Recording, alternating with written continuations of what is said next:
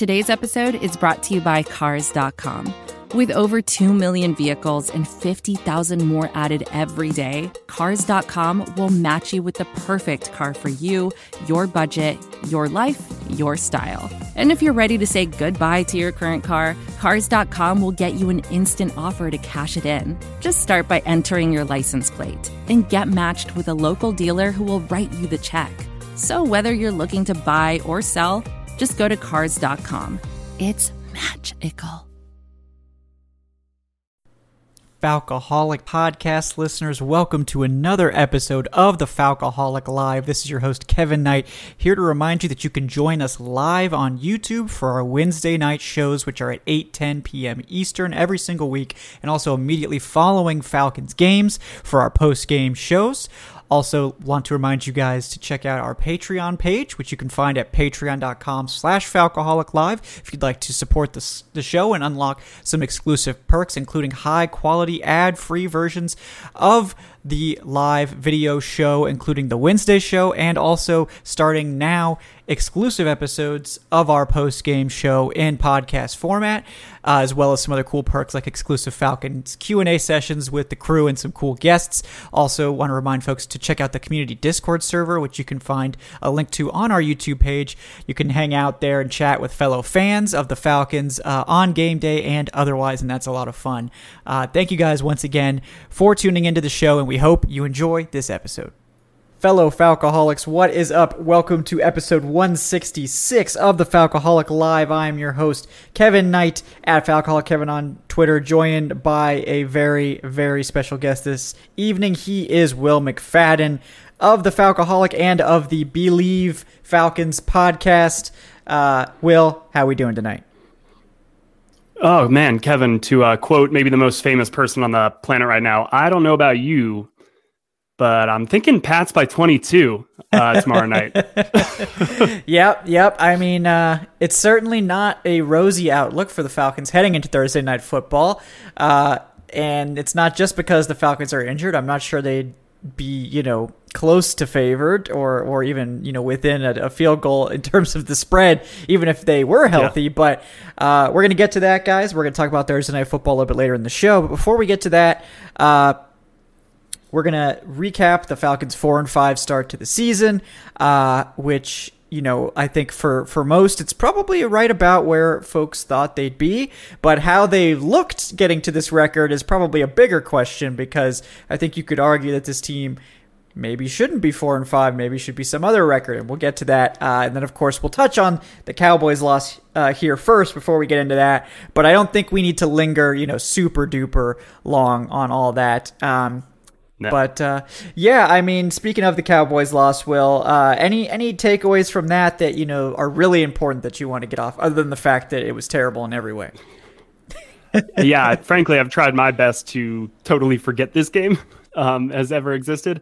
But I mean, I, I think that what Arthur Smith really said after the game, and it's something that I've been thinking a lot about in the lead up to this Pats game, because if there is kind of any one coach or organization who is does this maybe better than any team over the last you know decade plus um, it is the patriots. But that is not only coming in with the right game script uh, but being able to enforce that early and really it's it's kind of like um, you know in in rocky 4 when rocky punches drago and, and he gets cut and people are like, he bleeds, he is a man, and like you can beat him, and what that like that's the way that football games kind of go, and it's that that first team to really trip or, or get totally far away from what they wanted the game to be coming in to a Sunday. The team that's able to kind of get that first punch and, and knock the other team on its back leg a little bit usually will win in this league. And that's usually the difference between kind of the good and the bad teams. What I saw from Atlanta which was most disappointing. They just never put together anything close to an answer. And the Cowboys jumped on them from the get go. I actually think the Falcons had a pretty decent first quarter. And then that second quarter happened. And Arthur Smith said they kind of came out in the, the third quarter, obviously trying to get some momentum because at that point, everything's really kind of like hanging on the edge. You're, you've only got like a possession or two because they were down by so much. And the the first series, I think they had the drop on like third down, and then Matt got picked, and it was kind of like, all right, well, that's the game. And at that point, it doesn't matter if it's 21 to 20 or 500 to zero. Uh, I, I, think Arthur Smith rightfully kind of packed it up and said, look, not our week. Uh, we'll got a short week. We'll try again on Thursday, but we got to just kind of flush this one and get back to work. I think that's kind of just my biggest takeaway is teams teams have games like this. It's now how do they respond? Yeah, yeah, and that's the thing. Like, I mean, we were talking about it right before we came on air that like you know Will's watching you know the Cleveland Patriot versus the Patriots game, you know, doing that, you know, ahead scouting there, because uh, Will's a, Will's a true professional. But um, you know, it, the Browns lost forty five to seven the same week, and there were this was a, a, weekend of many many blowouts across the league. So it's not like yeah. this is. And like know, the Falcons, the Browns, the Browns went down the field in their opening drive and mm-hmm. scored a touch. I mean, it was seven to nothing for most of the first quarter there um, yep. in that game. So like it, a similar thing where it's really the first team that that domino to kind of fall in the in the wrong direction. Um, and then as a team strong enough mentally and and talent wise to bounce back if things go wrong, that's the sign of a good team as well. But yeah, Browns and Falcons looked like they would make it a game early and then got steamrolled. Yeah, that's I think what was most disconcerting is that you know we I think reasonable people knew that like the defense wasn't likely to get a lot of stops in this game. I mean, they did get the one early in the game, and I was like, okay, you know, that's that's nice. Uh, yeah. But you know, it it got off the rails so quickly, and we knew that it was going to be the Falcons needing to basically go tit for tat with the Cowboys in order to sort of have a chance at this one. And you know, they fell behind very quickly. And they, they never sniffed it after that. I mean, it was those first two drives both looked pretty good. Um, but then the execution fell apart. Uh, we had drops. We had Matt Ryan getting pressured. Um, and it just went downhill so fast. You know, 36 to 3 at halftime. With, yeah. What's up with the drops on this team, dude? I, I know we've kind of been talking around that topic a, a little bit in in the group kind of chat, but like what they they are dropping more balls this year than I can remember in, in quite a while. Yeah, it's it's a big concern. Um, not that it's necessary. Like drops tend to be kind of random unless you're like a drop prone player that just has trouble catching the football. But um, it seems like when it rains, it pours with the Falcons and drops. Like it's like either they don't have a problem with it or it's like they all drop the ball in the same game, like at the same time. You know, that happened in the Eagles On, like, game. Every third um, down. Yes, yeah. like uh, against the Panthers was the same thing. So like I don't know. Um, you know, I don't know if it's a mental thing where they sort of get into a funk and, and can't find a way out. It's it's been really rough to watch. And I will definitely touch on that receiving talent or lack thereof in the sort as we sort of transition towards the the season review aspect here. But I also want to welcome in another guest. Uh, we have joining us now from ESPN, Eric Robinson. He is at underscore Eric underscore Robinson. I think, unless you've put ESPN in your handle by now, Eric. No, I, I did not. I okay. Okay. Well, not Eric A. Robinson. no. no. Definitely not. Definitely not. Well, how you doing tonight, man? Uh, not too bad. Not too bad. How you guys doing? Good. Good. Just getting into yeah, this well. Dallas game as little as possible. But now that you're here, you can Oof. share in the suffering. Uh, you know what? What were some of your takeaways from that? Uh, if you call it a game, I call it more like torture for Falcons fans. But you know, whatever.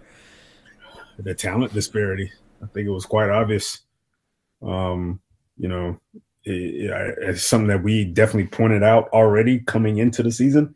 Um, and and certain games we we kind of you know pointed it out a little bit, but I think Sunday was an obvious sign as far as how far the Falcons need to go to at least be competitive in this league against some of the top tier teams. Um, yeah, I, I, think that was that was the clear and obvious sign there for me, honestly. Um, not going to point any fingers at one particular person. Not going to call out Arthur Smith or Matt Ryan or Dean Pees or anybody. Like, no, these Sunday was an obvious sign that the Falcons need an upgrade in talent across the board on both sides. Yeah. Yeah, and yeah. I, I, think a lot of people were getting on Ryan because his stats obviously look really bad. Um, but there were Dallas had ten passes defensed. I believe Ryan had twenty one yeah. attempts. Um, 23 yeah. attempts, something like that. So over half of his attempts were defensed by Dallas defense. so it's not like he wasn't putting the ball in the right spot. Like receivers couldn't get separation. I think there were three drops, credited yep. drops as well. So um, didn't have his guy out there. Cordero was hurt early on and and was absent for the rest of the game. You know, it's just what what can Matt do? Pull a yeah. rabbit out the hat? I mean, I don't. What do you, what do you Sometimes, you know, based on my mentions, I think that's what people expect at this point. But um, he makes thirty-five million a year. But yeah, whatever. Sure. Yes. I, even a thirty-five million dollar quarterback cannot win games on his own. He needs the right parts around him, and that's Ryan doesn't have that right now. Yeah, yeah, it's it's rough. Uh, it's rough out there for Matt Ryan and this offense. Um, you know, I guess we should probably briefly touch on the defense. It, it wasn't a surprising outcome to see them sort of get, you know, pantsed in the way that they did, but, um, you know, it was the the level to which. I think it was. Okay. I'm ready well, to say it was, it. it was speak a surprising yeah, outcome. Yeah. I'm, yeah. I'm willing to give the Atlanta's defense the the respect that they have at least earned with the small amounts of growth that they've shown, particularly in the pass defense. And I know I know some of those numbers, especially kind of just the overall broader stats that that kind of get talked out about the most, uh, can be some misleading, especially when it comes to pass plays um, and, and overall defense and, and rankings and things. So I know that it like they're they're not great yet by by and I'm talking specifically about the pass defense because that's really the only one part of this this team that uh, defensively has been working. I mean, they're still just terrible at getting pressure against the quarterback. Um, and their run defense has really fallen off. And I, I am really curious to maybe dive into that a little bit deeper during the second half of the season if that continues to be a trend because Dallas's defense with Dan Quinn, they're great against the run, bad against the pass. So, like to me, that's a coordinator thing. That's kind of a scheme thing in the way that you prioritize. But by far, the biggest need kind of coming in over the last three, four years outside of pass rush, so one B need secondary and it's working right now. I mean, I know they got torched by the Cowboys, but this was the, the AJ Terrell is absolutely just a stud this season. And I really think that they they we have not seen many plays at all where they just looked completely lost on the back end. They're playing tight coverage. They're they're pressuring these guys, and I think we're starting to see Dean Pees ramp up some of the pressure. So I wasn't you know, I'm still not expecting the Falcons to go out and, and dominate any one game defensively, but I do now think that their ceiling is uh, weirdly a little bit higher, um, even though kind of no other true star has emerged. Um, it's not, still not a great year for Deion's kind of not a great year for Foye. Um, so it really is just kind of AJ. And then Grady's doing what Grady does, but like he just gets so much attention and you can only do so much from where he is on the field on any given play. But it they're they're slowly making steps in the right direction. Uh, yeah. I think on defense. So so I was coming into this game not really interested to see them against the league's best offense because it was going to be kind of a measuring, but I never really thought it was going to be that bad. Um, so maybe I'm the one that needs to reassess and, and reevaluate the way that I'm viewing this defense. Um, but I'll, I'll, I'll say that I was I was shocked. I 30 points, fine. I didn't expect them to put 40. Yeah, I I'm not going to say I was surprised, um, but to see to see the the box score and the stat line and the team had literally had no sacks, no tackles for loss. Yeah. You know, like I don't think they even had. I don't even think they registered a quarterback hit. Like that's very that's very discouraging. But at the same time, it's something that we've been seeing for a while now. To be quite honest with you, you know, like the, it, and I guess it's because of the fact that they had the upgrade in, in defensive play caller with Dean Pees and to still see these kind of results. And to me, it's more of a how much more evidence do you need to know that they need to upgrade this particular? Yeah, it's the players. Yes, it's the players because it's yeah. we've changed schemes, we've changed play callers, and it's still the same issue. Um, and and that was that again, that was very discouraging to see that, and that's honestly with the way the team has been constructed over the uh, last uh, several years, you know, they've they've had a you know an offense has been able to put up points. They've you know they've had a, a defense that may have been able to get some turnovers here and there. But the one thing that I've been craving for so long was just a respectable pass rush. Like that is all. It, I'm not saying they got to have a Myles Garrett, but Jesus Christ, something, mm-hmm. something. Well, I, I think the biggest red flag for me for the defense, right? And with the pass rush as well. When Dean Pees said that he really had only put in like 30% of his playbook at that point, like yeah. coaches don't don't really say that. To me, that was a little right. bit of of a message. Um, and who know, I don't know Dean Pees. Uh, I we never cross paths um, right. there. So he may just be like, no, I'll just tell it straight. Like I'll I'm surly. Like I've been in this league longer than you've been alive. So like, I'm just gonna say we yeah, we only have 30% of our playbook in here. These guys didn't pick it up as quick as as some other teams in the past.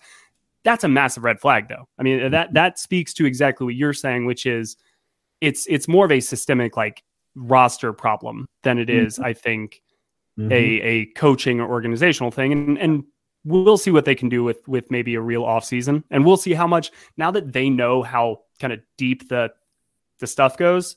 Um, I, am very curious to see how that uh, impacts their approach to this offseason compared to a relatively conservative approach. We understand why last offseason. What, what do they what do they prioritize a lot more this offseason? Is it is it getting that pass rush, those those edge rushers that can get after the quarterback and win one-on-ones, or is it a situation where they may prioritize upgrading the secondary? Because he's also said, you know, in, in pressers that you know, they're having trouble on the back end. Um, and in certain certain situations, at certain times, they're having trouble on the back end holding that coverage that may allow the you know below average pass rush to finally get home a little bit. So what is it is it, it is going to be interesting a little bit to see what they prioritize this offseason because yeah again the lack of pass rush really has been a thorn in the side of the franchise for quite a long time right now. Yeah, um, it's it's so. getting quite ridiculous to how poor the pass rush is on a weekly basis, and um, it's it's quite bad. Uh, before we get on to even more badness, uh, Evan, welcome to the show. At Evan Birchfield on the Twitters. Evan, how are we doing? I'm doing good, fellas. How are you? Good, good. You wearing the Seinfeld hat for George? I haven't seen him, so he might miss mm, it. Hmm. Well, well, just in case he. I'm sure he'll watch the replay, but yeah. shout out, shout out to that. That's funny. Yeah. Um, yeah, you got any any takes on this Dallas game before we sort of uh, oh, gloss no. over it completely? Yeah. no, I I have nothing more to add. It is. Uh, it's a burn the tape sort of game, you know. Yeah, like I, I'm not going to like throw away the whole rest of the season because there's you know another half of the season, but that just kind of was a wake up call that they don't belong in the conversation of like I mean, I know they were the seventh seed technically, but with the expanded playoffs like this, I mean, if they have to do like a matchup like that, it would be just getting embarrassed on national TV. Like they're not in the same league as the Cowboys. The Cowboys were always great on paper. It's just, you know, and they were a few plays away from kind of being undefeated too. Uh, when you look at their schedule, and you know, week one, uh, if I remember correctly, they lost. Um, it was kind of like a fluky, like no call defense like, pass interference or like something. Four, four, missed field goals as well. Yeah, yeah, damn well, kickers, yeah, man. right. Yeah. Um, so I mean, it wasn't like they were like a shitty team or something. Like the Cowboys team is really good. I, I know how how uh, their offense is. You know, seeing their defense without like DeMarcus Lawrence and Randy Gregory, um, who's on IR. I mean, I can only imagine that team at full force. Um, so yeah, I mean, it was just more of a, I think like a, you know, lessen your expectations with this team. Um, it's you know a good year to find out who we have, uh, like Jaylinn Hawkins, like younger players going forward. But yeah, that was that was us versus like a legit Super Bowl team, and I, we kind of saw the outcome. I, I will say this: I am glad to see a team that is much more talented than the Falcons get obliterated on the road as well. Mm-hmm. So seeing, yeah. seeing the Browns getting roasted made yeah. me feel, and I'm not really a moral victory guy. I, I, that's that's not my thing. But looking at that, it's like, oh, okay. Well, I mean, there's a team that is clearly more talented than the Falcons, but they just they might as well have stayed I, on the bus. I haven't watched much of the Browns, but I think like you know, the, obviously they didn't have Nick Chubb who was on COVID, and then Kareem Hunt's on IR. Plus Baker's got some shoulder thing that's apparently like Yeah. gonna linger on their whole season. So I don't know how much of that game. Um, I didn't watch any of that game, so I don't know if you know they just looked terrible or if it had to do Oh, with they just- missing like their rushing attack. They Yeah. were not awful. They But oh, they, who, they who beat them? Like the team that the Falcons played Pats, tonight. bro. Yep. Yeah, good timing. Yeah, doesn't make you feel any better. Good segue. Yeah. we laid it out. I Good will. sec, yeah. I will say though that uh, sorry, man, I don't want to step all over your segue, but um, the the Browns the Browns were coming off of, of their own blowout win Right. two weeks ago when they beat the Bengals, who a lot of people expected. It was a very similar kind of like Pats Browns that like two AFC competitors. Browns absolutely crushed them 41-16. Then go mm-hmm. right right. So I wonder how much of this actually has to do and is reflective of the the talent between the two teams. You know, I think the Browns. There's a chance that they're probably closer to the Pats than we think. That the Pats are not all of a sudden the 2007 Patriots again just because they blew it out. I think that there was some. We they got rid of OBJ in Cleveland. They kicked the absolute crap out of the Bengals. People may have been feeling themselves reading some ple- press clippings leading up into into the game, and you know Bill Belichick doesn't let anybody in New England have fun. So I think that was a sign because in games they didn't have OBJ, they still played fairly well. yeah, Um, but I think Sunday was a clear sign of the difference in coaching staffs. I think that if, if you're comparing depth charts and talent, I, you know Mhm. those, those two rosters, you can you can put side by side and and and, Yeah. and check a few boxes on both sides. But I think certainly like the week to week part of Yeah. coaching. Mhm. Like Yeah. not nece- not necessarily like I think Kevin Stefanski is awesome on Sunday. it's an I think, coach. He's a, I think he's a great coach. Yes, But it's there that's there's two parts of coaching. There's the Right. game day coaching Mhm. and there's the week long CEOs. All right, are we are we letting this player get some rest today in practice?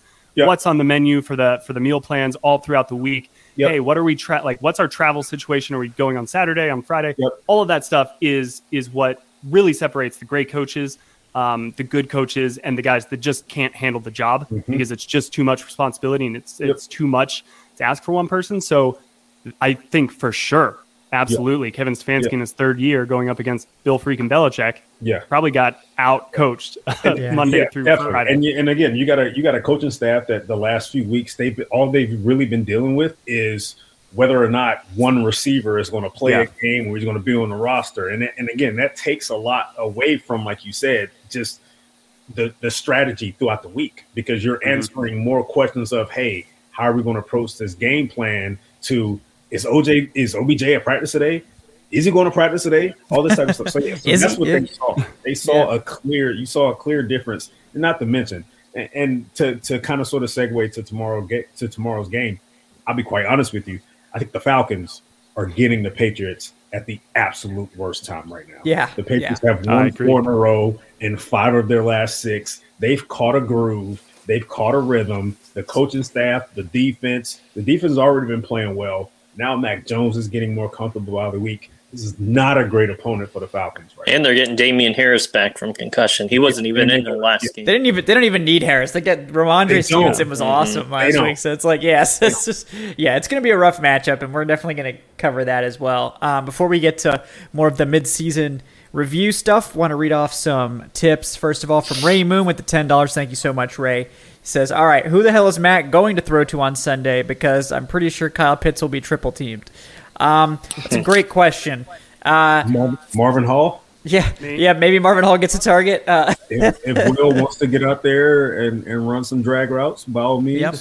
Yeah, Me. I mean, I'll, I would, you know, can't be that much worse than whatever our current wide receiver four or five situation is. But, um, Just tuck and roll, Will. Just tuck and roll. Okay, don't, Yep. don't try to be a hero. sideline sideline catches only. I'm going to catch that and go I'm, right out of bounds. I'm gonna yeah, Cole Beasley the hell out of this. Yeah, I'm Yeah. catching it and getting I'm right out out of bounds. I'm like, okay, you can throw me out routes. That's it. That's all I'm doing. Yeah, corners and outs. That's all I got. Matt, yeah, just only yeah, here.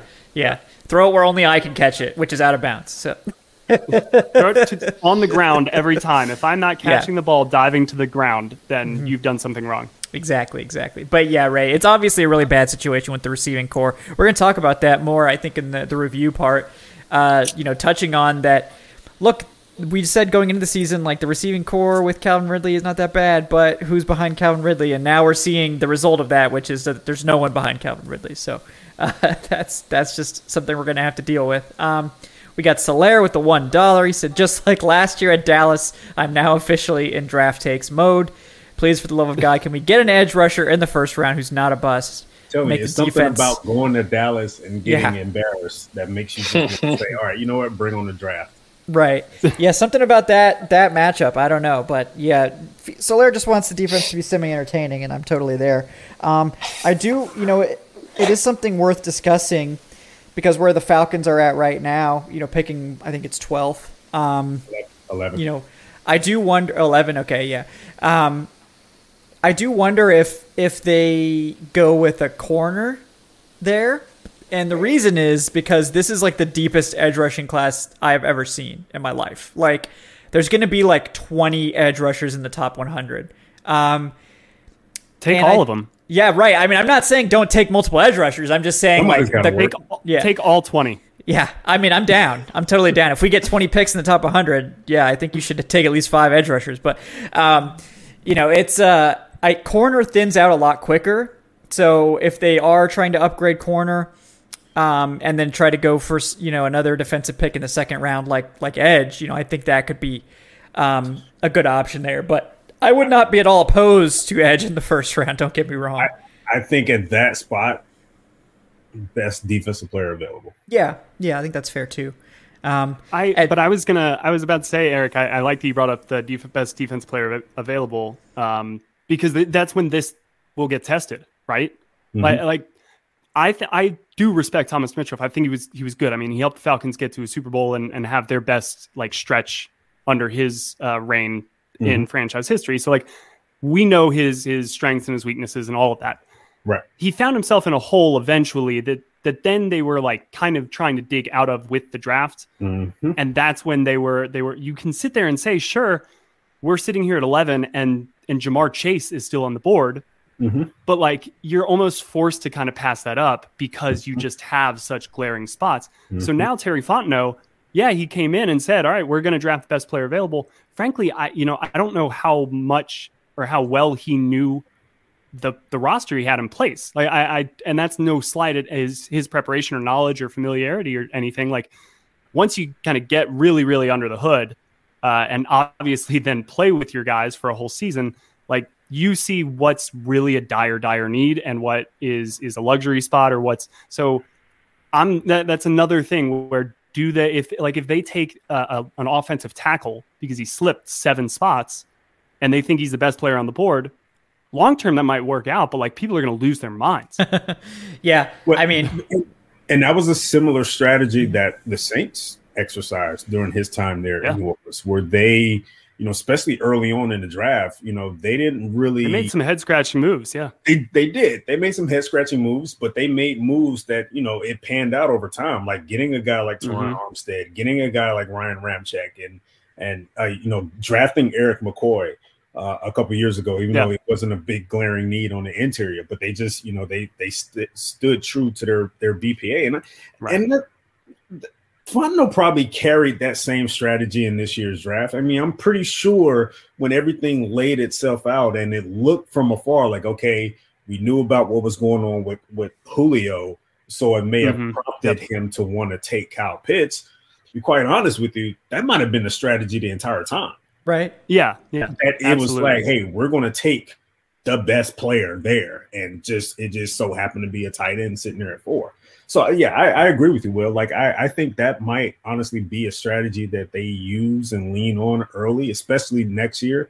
I mean, they're probably going they're going to have to because there's so many holes, there's so many glaring needs to fill Yeah, yeah. um, on this roster. So why not just take the best player, best defensive player available, even if that means taking a nose tackle out of Georgia. Jordan Davis. I know the chat's like all I'm- fired up about I'm Jordan Davis. So I'm yeah. all for it. I'm all for taking a 335 pound nose tackle because the guy can move like a goddamn defensive end. Okay. That sounds Yeah. like Dean Pees's dream. He- I mean- he had he had went Will for for a little bit, so he knows He's got a type. he, does knows have what a it's type. like. Right. Yeah, yeah, for sure. Um, you know, and I, I would not also rule out like if they are picking at this part in the draft, um, you know, a trade down is an option.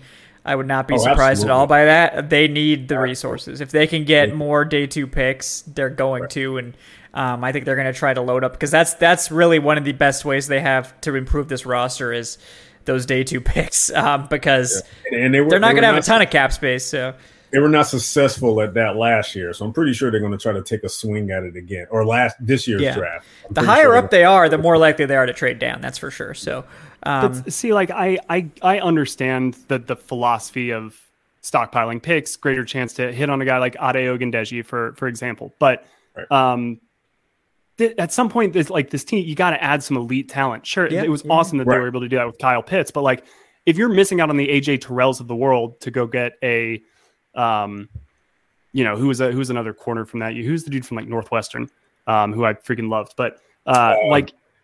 what if- like was it if Gladney not- in that class too? Like Jeff Gladney, Jeff or- Gladney. That's Yeah. KSU, right? Yeah. Um, or TCU. Horned TCU, some some Um, CU, yeah. Yeah. But like I loved Jeff Gladney coming out, and I would have sat there and Me said, "Yeah, trade back, go get Jeff Gladney. He's going to be great." AJ Terrell's freaking amazing, and I'm so happy Yeah. we have him on on our team. And so that's where, uh, at some point, like you're saying that there's such kind of a talent discrepancy. Go land the best players, and and I know that This is advertiser content brought to you by Frito Lay. Hello, I'm Chip Murphy, here to get you ready for the big tournament. Tonight we'll break down we break down who will be cutting cut. What are you two doing? Sorry, Chip. Prez here got his feathers ruffled when I told him Ruffles has zero chance of winning the title. And I was letting Dip know that she is not taking into account Ruffles' iconic ridges. Guys, it's March. We have to start talking about the tournament. We are. It is the 2023 Frito Lay Snack It. We're talking about big time matchups between Cheetos, Smart Food, Lay's, Sun Chips, and more. Just head to the Frito Lay Snack Bracket and vote for your favorite chip, pretzel, or dip for a chance to win up to $1,000 or a year's worth of snacks. This sounds great. Keep up the good work. Just go to fritolaysnackit.sbnation.com. No purchase necessary. Sweepstakes ends 4-3-2023. Void where prohibited. Here's worth of snacks awarded in the form of 52 coupons, each good for one bag of chips. See official rules at fritolaysnackit.sbnation.com. that the odds say that you've got the better chance kind of again long term just stockpile as many get as many young guys on here because they're going to need the cheap rookie contracts but i also need some impactful cheap young talent Right. uh, just having cheap rookie contracts who are at the mendoza line in, in terms of their ability to play on sundays that's not really getting the ball like getting it done right now And I think Yeah. I think it's also worth noting, like, hey, we're sitting here and saying that you know maybe they should trade back or maybe they shouldn't. It's not as easy as we Right. as as us Right, just sitting yeah. here talking about on the podcast. Like you, the GMs are not just going to pick up a phone and say, "Hey, you want to trade? Sure, why not?" Like it's it, it, there's a lot of layers that go into a trade, especially a trade down in the draft, especially like this past year, trading down from five or f- from four. I'm sorry, like that was not going to be easy. Yeah. So Yeah. same thing here. Um, Mhm. I just think it would be it would be beneficial for him because of what we may be anticipating this offseason with a lot of guys on this roster being, you know, no longer Falcons and Yeah. and the, you know the roster being trimmed down considerably. So they may have to lean on a larger rookie class than they wanted to. Um, Yeah. But again, if your It's guy there. is there, Mhm. if your guy is there at eleven, and you want him, Go take him. Go Just get him. get 'em. Yeah. yeah. Yeah. That's the thing with picking at 11 is like you sort of just let it come to you and it's like if we like what we see, we take it and if we don't, we try to trade down because somebody probably wants one of these guys. Um so I'm, I'm not gonna I'm not gonna balk at Jordan Davis. So, no, I'm no, I mean, I think gonna- 11's like a little early. Like I'd rather be taking him, you know, where we were picking where did previously, Vea, where did which is Vea, like uh, Vita Vea he go? went like fifth 13 15 somewhere in that range something like that. But I'm but I. I mean I remember the, the like the draft the draft is set and this can be the last thing I guess about the draft because there's still what 10, 10 games left to play. Yeah. Uh, we've got all off season or at least most of the rest of the season once things go south even more. Um, but I, I remember it was maybe the thing that Thomas got maddest at me for, even though he he never really like told me it was it was in the subtle passive aggressive ways that he can. Yes. But I tweeted about Chris Lindstrom um, right after that pick. and basically was like, well, you know, is is this a little high for for a guard? Because I'm an idiot and like we all do the same thing where we just hear for months and we see all the mock drafts and Lindstrom's going 23rd and it's like, wait, the Falcons took him at 16. Like that's that's way too high based on uh, Todd McShay. Like, Yeah. you know, it's but but those guys will tell you they don't know anything, and then that that it's just kind of they're all it's a it's a Right. vacuum chamber of, of information. But Thomas essentially like looked at me and was like, dude, it doesn't matter what the public's like draft board looks like. It's it's how these teams view this draft and what they're prioritizing. And these teams have more information than literally anybody else about Oh, that. absolutely. And yeah, there's smoke screens, but like they know what their draft board says, and they've got enough information to Mhm. kind of know where a player's supposed to go. It's why you see these trades that happen where Yeah. teams move back two spots, and it's like that's weird. It's because they knew they were going to get their guy right there, and they picked up a seventh. Um, they pay so attention. he was like, organizations. yeah, if- but if Chris Lindstrom did not go to Atlanta, I'm very, very Minnesota. confident that Minnesota was taking him with the next pick. So that's by definition not a reach because Yeah. he was going off the board with the and, next. and, and and that is like you said that is that those are things that teams know about especially on draft day i'm pretty Right. sure Dimitroff had in the back of his mind he was told like hey He was as good with that as anybody. He Right. knew he like He Grady knew. Jarrett. The fact they got Grady Jarrett where they got him is like Yeah. is why I will always say good things about Thomas Dimitroff because that's like a stroke of genius. yeah but i'm pretty sure he knew sitting in that draft room like hey if we don't take this guy minnesota is Yeah, he Yeah. out on his heels. Like again, teams, but and teams pay attention to these analysts, to these draft analysts. They just don't mold their draft boards or their draft strategy af- mm-hmm. out of you know out of what they say. They they do Yeah. observe a few things here and there, but like you said, they put their own draft board together the way that they want to, and how they see how they see Yeah. fit. Yeah, exactly. Uh, and like, I think the the takeaway for me is like, no one is going to remember that it was a reach if the player's really good. You know, Chris Lindstrom, really good. No one cares that he was drafted at AJ 14. Swill. Yeah, no one cares. Uh, so just draft good players. I think is the message we're trying to say. I remember when people were complaining when they tr- moved up for Julio. Yeah, it's like, oh, that's a Yeah. reach. You know. Yeah, Yeah. Wait, that's who? the thing. Who yeah. did they move up for? Julio. Quintor- Quintorris. Quintorris. Yes. He- Yes, exactly. I, I don't I don't remember that guy. yeah. Nope, I don't recognize that name anymore. Um, okay, we got a two dollar. I miss him too. too. I miss him too. Yeah. we got a two dollar from Jason Gaines. who Insert said- Wolverine meme. Yes, exactly. Just uh, please come home. Yeah. Uh, Jason Gaines with the two dollars says one thing that made me happy this weekend was watching uh, Steve Sarkisian blow a home game in overtime to Kansas. Hashtag horns down. I don't know. Like I don't actually have that much of a problem with Steve like Sarkisian. I don't know. I, I thought he I thought that he got a bad rap. For the the team. one thousandth time, Sarkisian, the offense was improving under Sarkisian. Mhm. He was in year Yeah. three. Like Yeah, Matt Ryan's 2018 was like one of his best seasons. Yeah, so I mean, it was, it was right on par with his MVP year. Like let's it was a be unnecessary honest, scapegoat. Yeah. Whoever was the offensive coordinator after what Kyle Shanahan did was going to get hate. yeah, Like, that's it didn't matter who it was. Yeah, I just Yeah. I just hate the rap that Sarkisian got, and it didn't help Yeah, did because too. he was coming coming into Atlanta, and he still kind of sort of had that cloud hanging over him as far as you know what he went through as as the USC and Washington head coach, and a lot of people use that against them. His per you know his personal uh, his personal skeletons and things like that, and use that against them and. But there was steady, there was gradual improvement every year in Mhm. that offense with Yeah. Sarkisian here.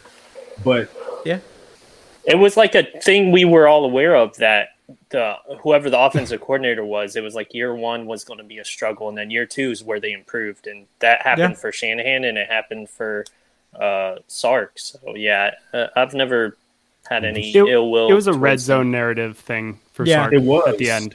It was a Mm, red yeah. zone. It was. Yeah.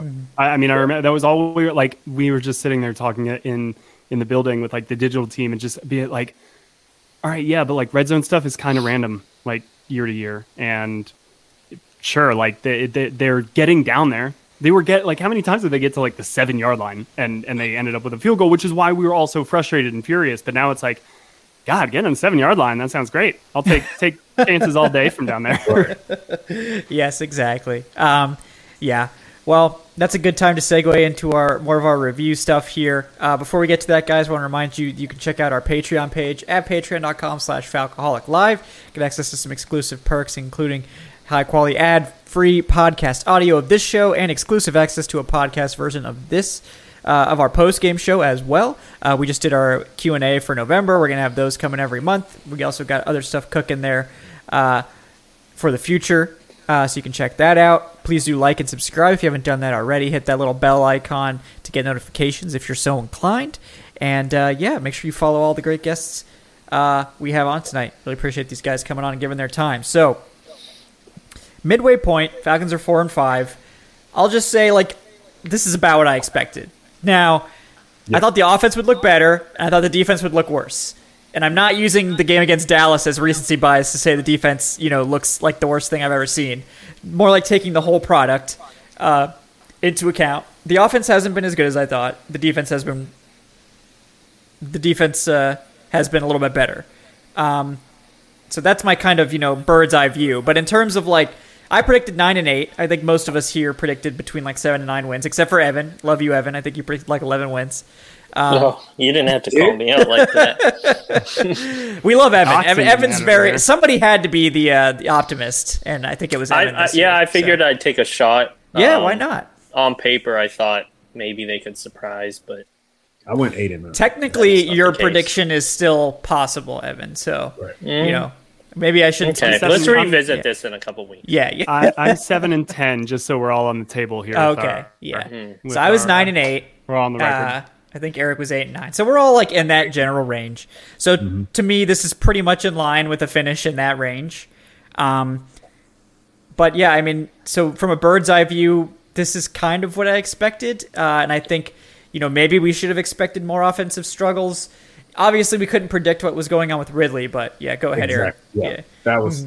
Yeah, that's where I was. And we couldn't have predicted Patterson being Right, that's a nice good at his surprise. Yeah, yeah, That kind of cancels each other out a little bit. a little bit, a little bit. Uh, I felt he was going to be a prominent piece in the offense. I didn't expect him to be you like know, the number three That- like overall receiver in yards per route run or something. I did. Ex- I did expect him to be. A, PFF's like number two running back. I just. Did, I just didn't see a team paying three million dollars for a guy to just return kick. The most valuable contract in the NFL. right. Yeah. Give Exactly. Terry Fontenot credit for that. There's Yes. No, he's he's earned that credit. I don't. no care. doubt What the is- most valuable credit contract. That's what he was brought in here for, for, for Yes. getting those cheap bargains from those veterans, and that is what he's doing with Cordarrelle Patterson. But yes, I I, I agree with you there, Kevin. Like I did expect the offense to be a little bit better, but I'm gonna just there, there's gonna be a but, there's gonna be an asterisk, of course, because of what's going on with Ridley.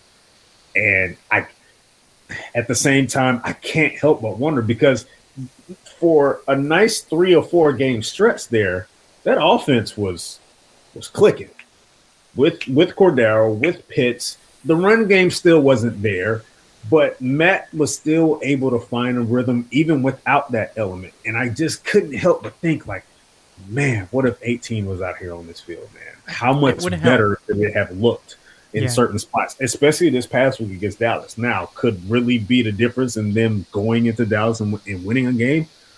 No, but I thought that Ridley on that field definitely could have made the game a little bit more competitive where he didn't have to go to Gage on fourth down or he didn't have to go to Pitts that's smothered on third down. He still had his outlet there, Ridley. So Mhm. I, I like I say, I, I did expect the offense to be a little bit better, but no one expected, you know, what occurred with Calvin Ridley to occur.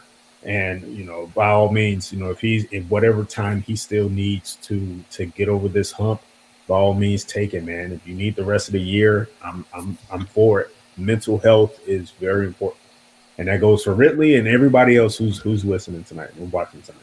Yeah, yeah, um, yeah. I mean, other than the Ridley thing, the offense has just not been as potent. It's more been inconsistent. I mean, I think they've had some great games and some pretty mediocre games, but yeah, I do want to get everybody else's kind of overall thoughts too. Uh, Will, you know, where are you sort of at with this four and five start? Is this sort of on expectation, or is this better or worse than you were sort of predicting at this point? Um, it's it's whelming. It's it's neither over nor, nor underwhelming um, to me because I, I think there's like two like really two ways to look at it, but also I'm going to throw a third in there because I'm needlessly uh, difficult. Um, so the first one is is the is the macro sense, which you know Eric, you and Kevin alluded to the bird's eye view, all of that. Four and five on the surface, yeah, I think all of us would have taken that before the season started. Uh, you know, I, I think if, if any of us had been told, hey, by by basically like the week before Thanksgiving, you guys are still going to be in the mix. You're not going to be eliminated, at least. I mean, by this point last year, the Falcons had fired both of their GM and their head coach. So, like, from that sense, things are, are pointing up. Uh, if, yeah. if, we're using that as the baseline, yeah. they are moving in the right direction. But you flip that and you look at the at the micro uh, view of the schedule, and you go game by game, and that is where this starts to get a little bit fishy, um, or, or, at least you know you, now that four and five record is is kind of looking a little bit dicier because you've got a three point win against the Giants, came on the road, cool. Arthur Smith's first win, uh, sure. Seven point win uh, against the Jets when it looked like they were about to blow that on the road in London. Still a win, awesome. Can't can't hate it. Two point win against the Dolphins when they, you know, basically were the better team, I think, throughout like that entire game, and yet the Dolphins just hung around and, and came back. And yeah, so another yep. one, kind of by the skin of your teeth against a bad team. Lose to the Panthers. That's fine. That was a that was like one of the weirdest, just dumbest, most boring games until this past Sunday. Uh, and then you beat the Saints, and that's like that is their best win by far of the season. Even though you know, yes, they allowed that fourth quarter comeback to happen. But you get my point. You got a blowout against a blowout loss against Dallas.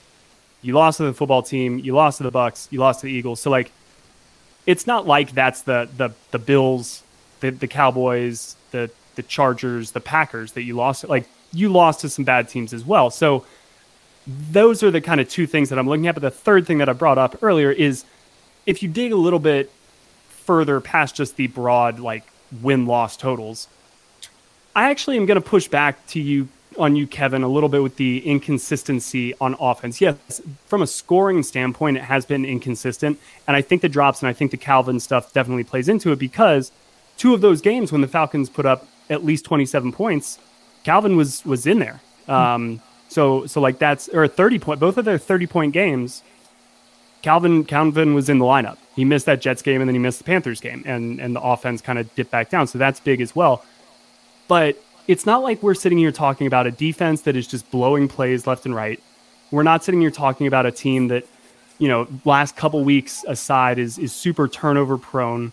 We're not sitting here talking about a team that's penalty prone and kills itself left and right. We're not even really talking about a team that like blows leads because they haven't even though they've let some of these leads get tight. That's also part of just the nature of the beast in the NFL is these games come down to one possession games like all the time. So I think if you look at just the way the team is playing, each game feels like they're in it at least at some point. And. I know that fully well. I'm saying that coming out of a Cowboys blowout, but even that first quarter, like I didn't see a blowout coming.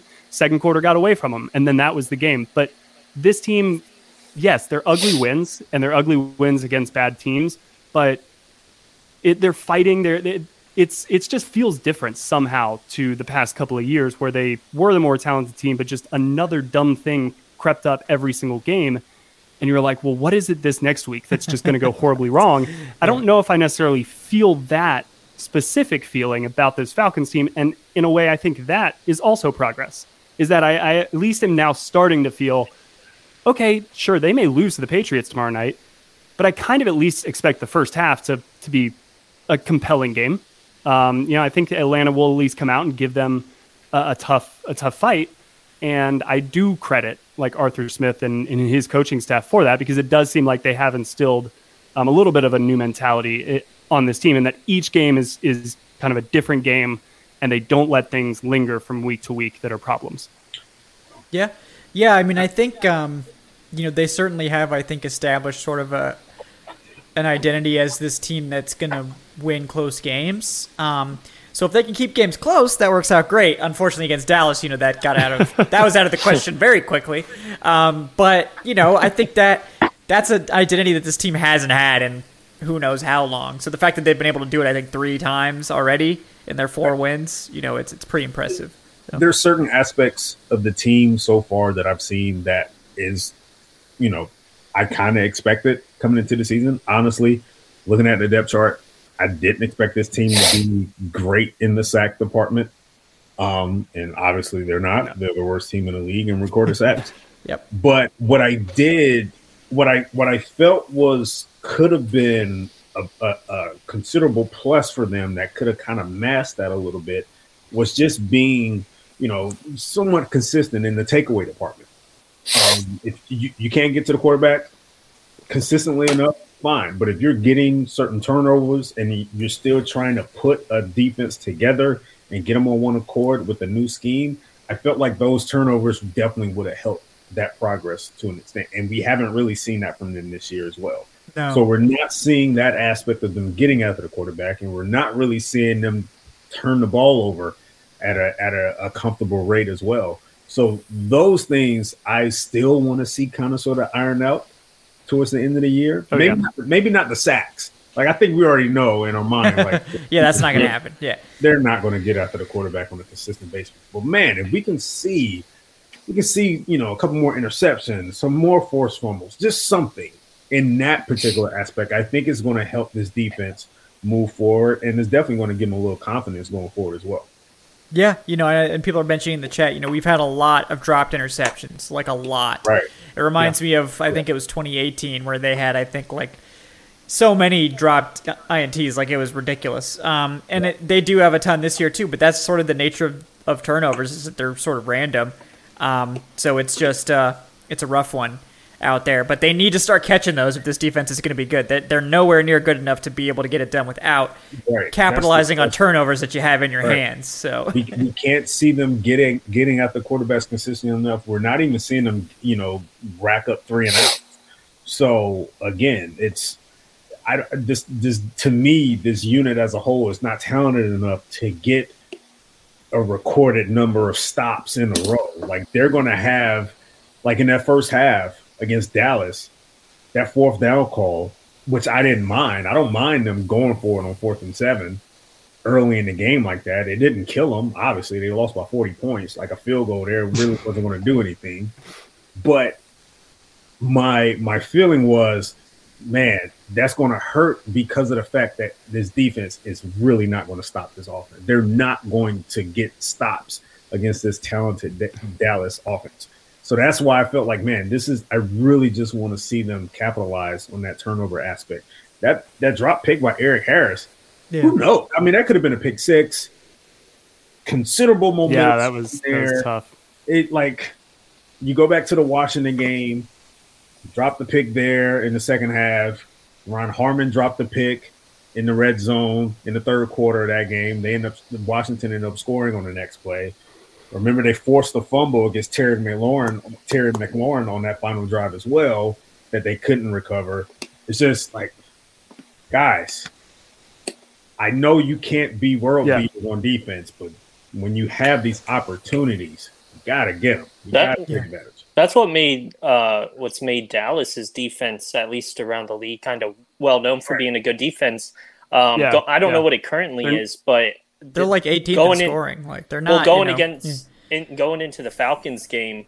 Um, both their starting corners ha- gave up in Diggs and uh, I believe it's Anthony Brown gave mm-hmm. up the most yards in coverage like this mm-hmm. season, yeah. like the top two in the entire league. So they were giving up the most yards, but it doesn't matter because they're getting turnovers. And then in this upcoming game, um, the Patriots alone have uh, three players on the roster who have more interceptions than the Falcons do. Um, so it's like Dallas. Dallas is 26 in yards per play allowed, 23rd in red zone efficiency, but you wouldn't really know about the ball, right? They limit they limit possessions because they get the turnovers. So, but that's really that's the key thing. That's the key thing here with Atlanta is, you know, when we like we should put a pin in this thought and then revisit it after the season because if this is a if this is a first season thing that happened, but then, you know, likes turnovers can, it reverts back to the mean in a good way for Atlanta, then you start getting tough because they are four and five with all of these things not going in their favor. And usually you would, for a, a team to be kind of an underdog and, and to a less talented team to knock off a better team, usually sacks, turnovers are part of that story. These big yep. negative defensive plays that mm-hmm. help keep them in a game. Falcons really haven't gotten those, which is in a way like weirdly more impressive to me. Is that again, they're still finding ways to be in these games late, Dallas aside, and their first two games aside. But by and large, the reason we were all kind of feeling pretty good about the Falcons is they were like kind of in these games and they were doing that without getting those turnovers or those sacks. So if this if this is a first half kind of thing and then everybody's clicking then you start to really get some dark horse noise if the wins start to stack up because you're making some of these impact plays, say right. against Tampa Bay, a, a, stra- a, sack fumble again against Tom Brady. Maybe you win that game this time because of that. Uh, but if we look back and we say, no, that was a season long trend, then I think we're really looking more at the, the kind of like 6 and 11, 7 and 10 season because mm-hmm. these offenses they're about to play, like they're too good to let them just have all of their allotted possessions mm-hmm. and really try to do like the bend and don't break. Like, yeah. That these offenses are going to just eat them alive like like Dallas did. So yeah. that's definitely got to change. But but that's where it's a good thing to check in on at the midway point because those are two stats that will and probably more the turnovers than the sacks. I agree with you, Eric. Like I don't really expect that to get because that's just not as random, right? Yeah. Right. Um, but but yeah, if, if the turnovers really kind of swing back in Atlanta's favor over the second half of the season, I mean that's the X factor, I think, in my mind for how this yeah. year plays out. Yeah, because I mean, you, you're you're looking at a team, and, and Kevin and I, we we brought this up a few weeks back. You're looking at a team, and and I know they did it against inferior opponents, but you're looking at a team that's that's finding a way, finding ways to win games late, which which yep. was not yep. the norm in seasons before. Yes. Um, you know, and and I I see it. Yeah, they had a game winning kick against the Giants. They had a game winning kick against the Dolphins. I get it. But again, these were games under Dan Quinn that they were losing. And they somehow, some way, without being able to get to the quarterback consistently, without being able to cause turnovers, they found a way to win these games. I don't I don't care the opponent. So uh, to, to your to your credit there, Will, like, yeah, it, it's it's going to be interesting to see if they can fix that one particular facet as the season goes on because because of the fact like hey they're finding ways to win games late if they can turn that on a little bit. And that's why that matters, right? Because right. like when we sit here and say in week three, yeah, yeah, it was an ugly win. Sure, we don't necessarily feel better about the team, but it's a win that they've banked.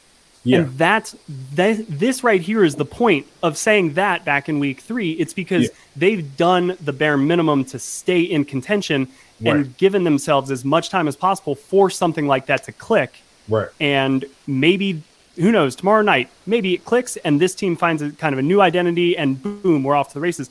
Probably right. not going to happen, but we don't know. But but those close, ugly, gritty wins at the beginning right. of the season on the the leg of Younghoe Koo, three of right. those four. I mean, he's the MVP of the season this year so far. um, yeah, I, they've done enough to put themselves in this spot for us to even be having this conversation. Because because how given how the season has played out, you can at least say that if that particular aspect was working for them, they'll be a game above 500 right now. They would have right. beat Washington if mm-hmm. they were able to close on those opportunities, and they would be five and yeah. four instead of four and five right now. So again, right. cover kickoffs. well, yeah, that too. Um, but it's it's it's it's not as if we're because I think our, our outlook is definitely realistic when it comes to this team and and how they played so far going forward. We're not expecting them to be world beaters. I don't expect them to really, like you said, flip the switch against a well coached Patriots team. Um, yeah. But it's just looking at that one particular aspect, especially on the defensive side of the ball. If they can fix that, they may be able to turn these close games, these games that they're able to to stay, you know, in relatively, you know, relatively competitive nature with, like they, they can turn these things into wins. Because again, they're they're finding ways to win games without making those game changing plays late that you yeah. see the teams make, which yeah. is which is impressive. Yeah, yeah. I mean, I think you know we said I think going into this stretch, New Orleans, Dallas, New England, this is going to be you know one of the toughest three game slates that they play all year, if not the toughest. Um, so I think you know, we were like, they need to like win one of these games to stay in it. You know, four and six is workable. Three and seven not workable. They won the first one. They did beat New Orleans, so it, they can they can afford to lose to New England. Which let's all be honest here, they're probably going to lose to New England. Uh, they're probably going to lose to New England. So um, they're not out of it at that point. But you know, it really to me depends on how they look against New England because if you get wiped out similar to how you got wiped out by the last playoff team team you faced I'm not. Uh, I'm not going to be sure I'm gonna watch that game. To be honest with you, man. I, I mean I I'm contractually obligated so I have to Mr. ESPN Eric over here he's not you I'm know just- his I'm blood just- contract has expired at the Falcon I'm just- but I'm Big national over here. just, yeah, yeah. I'm just tired of. I mean, because I already know like the Super Bowl 51 stuff. It's just going to be regurgitated over and over and over and over. Mm-hmm. Is this Al? Is this Al and Chris Collinsworth again? Who's there Thursday night? no? It's, Oh, it's this is Joe Buck and Troy Aikman, and Troy. And which you is somehow know, worse. You know, Joe Buck will find a way. But uh, but I would have just I would have just Chris Collinsworth just going. Well, Al, I got to tell you, Bill Belichick. It just you want to see what a great coach is. You go back to that Super Bowl game and you flip on this. Like I just can't. deal you with flip all on the Oh, tape you turn you that game Joe- on You think Joe's going to do that? Well, last, remember the but I- I last just- two I- teams last Mhm. time these I two teams played last time these two teams were on the field and we did a game, Troy. This happened. Oh. Well, Falcons fans, look away because we're about to show you 10, 15 Oh. minutes of, of Super Bowl highlights. 28 highlights. to 3. That's quite Yeah. a familiar score, isn't that, it? that's going to happen. Oh, that's yeah. happening Oh, God. regardless. I Yeah, but people don't realize like that that that doesn't hurt us anymore. Like Falcons fans It don't give a shit It's about that. annoying. It, It is. It's still annoying. It's Like- like, all right, it, it's not guys, guys, me. the Braves just won a World Series. Can Yeah, we like yeah. Let's four enjoy that. seconds just have like a little bit of, of imperviousness to our souls? I mean, I know Yep. we can't. I know the answer is no, but No, just no. But you know, it's it's whatever. You know, we, we just have to get over it as Falcons fans. Uh, but yeah, I mean, on the topic of the, I don't think they're out of it, but they need to at least put on like a respectable game against the Patriots. Because if they don't, I think it's like, well, maybe they could technically make the playoffs because the NFC like wild card race is kind of a disaster.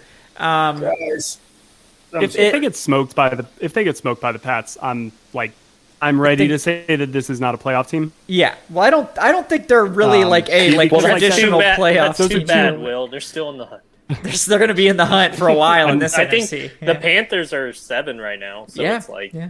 they're not going to make the playoffs. No, probably not. don't- mean It's the probably for the best the that they don't. But Even if But they, they win, might- to- even if that's they why win they might tomorrow. do it. That's why I think they. that's could do exactly it, why they'll just they do it because shouldn't. we said it. Yeah, Yeah. just just Like, to I- prove us wrong. Don't want Even to if see they them, win tomorrow night, I, they're not. They're not. Well, I mean, again, If the they win path is tomorrow there. night, I'm gonna I'll feel better. But the, knowing this team, this team is doomed to be just eight and nine. yeah. I mean, Like, they're, just probably going to be. They're just gonna win, range. loss, win, loss, win, loss all year long. Basically, that that's my prediction. Still got to play the Jags and Lions. I don't like. For the record, I don't think they belong in the playoffs, but I think that's why I think they're going to do it. just because they have some fairly Like because they games have no business being there, and they're Yeah. You're like, gonna think okay. Just You're gonna just think troll gonna- the NFL. You think they're gonna they're gonna make I think they could squeak in as a seven. They absolutely can. You know, I just The, don't the know NFC if they is will. top yeah. heavy. Yeah, It's so it is. top heavy. They still have to play the the I think Lions, last week the before Jags. Dallas, I think last week before Dallas, their projected playoff game was going to be like against the Cardinals. Do we really want to see that? No, it's probably No, going to be it's against Dallas again. I do. It's, it's, it'll be Yes, funny. I do. Or- Matt Ryan's or maybe it first season, Dallas. the Cardinals Yeah. beat the Falcons. I want No, the Falcons Will. now to go No, back Will. in there and Matt That Ryan's last wow. season and No, knock them off. No, Will, we're not going to do that. Yep. That's the What's thing. that? I'm saying I don't think they belong there at all. But that's why I think they're going to do it. Just because to make Yeah. us all look terrible. Because NFL keeps expanding it, and they Yep. want teams that just- don't belong there to be there. Uh, There'll be eight Eric's teams just thinking before about long. the, the, the We're just going to get another. We're just going to get another twenty-four to two. Like we just Yeah, that's what the NFL wants. Wait till there's eight seeds. there you go. It's only a matter of time. Wait till Yeah, there's dude, 40 college teams. football Yeah. playoff blowouts in the first round. We got baseball blowouts in the first. It's just sports. They love blowouts in the first round of Yeah, things. but why does it have to happen to our team, Will? Why can't it just happen to somebody? well, else? because it's not like we do better in the other rounds historically either. we're right, Well- but still, it's, it's just I just look at it as another way, another another opportunity to make fun of the Falcons. Ha ha ha! Look at them; they made the playoffs. All right, so and they- so so Eric, you you've got a you've got an option here. Let's say they you've got you can pick between six and eleven or nine and eight, and they sneak in uh, with a tiebreak as the Six and seventh seed. Six and eleven, really, and you really would just be like, cool, thirteenth. Yes, I hope they pick Because higher than thirteenth if it's because again, six and eleven. because again, nine and eight, they're going to get in, and knowing their luck, they're going to have their first game is going to be against Aaron Rodgers. it'll be Dallas again. Yeah, we're the bad It'll be Dallas. Dallas again. They'll get smoked by 45, and then it's like, oh, let's pick at the Falcons one more time before they call it a season, guys. It's like it's just, I, I don't, I don't, I don't, I hate making the playoffs for the sake of making the playoffs. Like if you make the playoffs, I want you to have a genuine opportunity to have a run. And let's be quite honest here, even if they make the playoffs, these guys are just looking at what the NFC has in front of them from the Packers to the Cowboys to the Cardinals Eric, you were never read David and Goliath as a kid, were you? do